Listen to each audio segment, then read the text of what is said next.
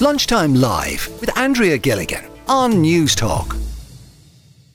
Okay, from left to right, we have Tyler, we have Rosie, the sheriff, we have um, Sasha, Charlie and Indy, Lottie, Cooper, Daisy, and Jasper. I'm out in Wicklow's Knocksink Woods with Rob Walsh, aka the Dog Father. On Instagram, it's the Irish Dog Father, and I am a dog walker. I'm a dog trainer, and we also do uh, pet sitting. Only we have no free spaces for the next like six months. One in four Irish households have a dog, and Rob says our furry family friends mean more to us than ever before.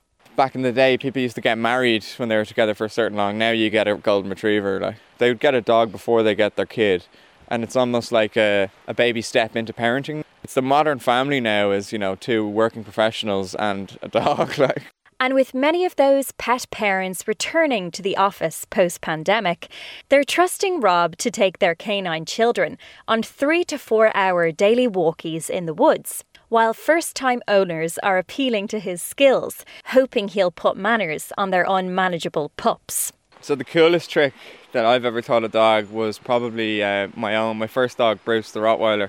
I taught him how to turn lights on and off, which was pretty impressive. And like, I nearly caused a crash once in Dundrum by getting him to do it on the pedestrian crossing, and the person that saw it literally just couldn't look away. Rob isn't the only doggipreneur struggling to keep up with demand. To get an appointment, you'd have to book it maybe about two to three months in advance. It's easier to get a hair appointment than it is to get a grooming appointment for your dog. Mick Murphy is owner of the Canine Country Club near Sallins in County Kildare. The name originated because we have the K Club just up the road. Actually, it does happen at times that the owners stay in the K Club and they'll ring from reception and book the dogs in here. That does happen. We do everything here. We have the kennels, we have the um, hydrotherapy centre, we have the grooming parlour. Leonie Fahy runs the grooming parlour at the Canine Country Club. Some dogs absolutely love it. Will run in and they're all about, I want to get pampered. They get washed and blow dry. If they've sensitive skin, they'll have a sensitive shampoo, or if they've dry coat, they'll get like a charcoal base. They'll get their nails clipped, their ears cleaned, then they'll get their full style, and then at the end, they'll get a nice spray of cologne and a nice fancy bow or bandana, according to the time of year. So, this time of year, we'll put on St. Patrick's Day bows or bandanas. Last month, it was Valentine's. Leonie says that because of the dog breeds now popular with Irish owners, grooming is less a luxury and more essential. And with the global pet grooming industry set to reach 14.4 billion by 2025, it's not a bad business to be in. I started off here after my leaving cert as part-time job before I went on to do nursing. I skipped nursing and stayed here. I've always loved animals, but never thought there's a career in it. So I get to do a job that I that I love. I went to the UK back in 2002 to get trained, and since then I've done ongoing courses. Robin, that also is a groomer here, she went to Korea to train in Asian fusion, which is a new is a new current style of grooming for dogs. So it's like your teddy bear teddy bear trims. A dog actually looks like a teddy bear, and they've got a lovely round face, and it's it's very very cute style. As well as sending dogs home perfumed, pampered, and cuter than ever, the Canine Country Club also stocks Poochie products, many of which are Ireland based and Irish owned. My name is David Hartigan and I'm the founder and CEO of Hemp Heroes. So Hemp Heroes is essentially a seat shelf hemp company. We manufacture over 25 different hemp-based products here in Ireland. When we started, we actually only had one pet product and now we have 10. So that will show you kind of how much of a demand there has been there. It's probably about 30, 40% of our business. At this point, you may be wondering why a dog would even need CBD. It's actually really good for them. Really high in protein, omegas, 3 and 6, vitamin A and E. So it's a super basically nutritious food. And um, then on the CBD side, um, we have a range of products for pets, and CBD is actually great for inflammation.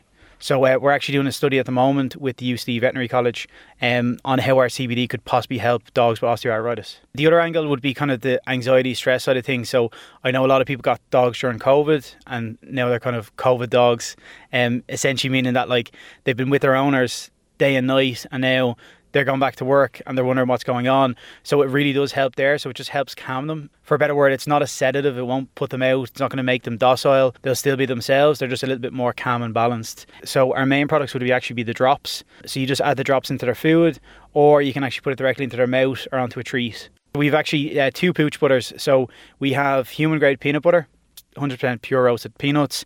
And then we add in different things. So in one of our pooch butters for their skin and coat, and we've hemp seed oil because that's really high in omega 3 and 6. And then the other one we have is a joint support. So it has um, our CBD oil in there. It has green lip mussel and glucosamine. Put it on the lick mat and they just, they're kept busy for hopefully an hour. so. For many pups, David's Hemp Hero products are necessary for their overall health. But other Irish businesses are tapping into the frivolity of our doggy fixation, like Karen Marshall of Happy Tales. Happy Tales is a dog bakery, so I sell um, homemade dog treats, which I make all myself.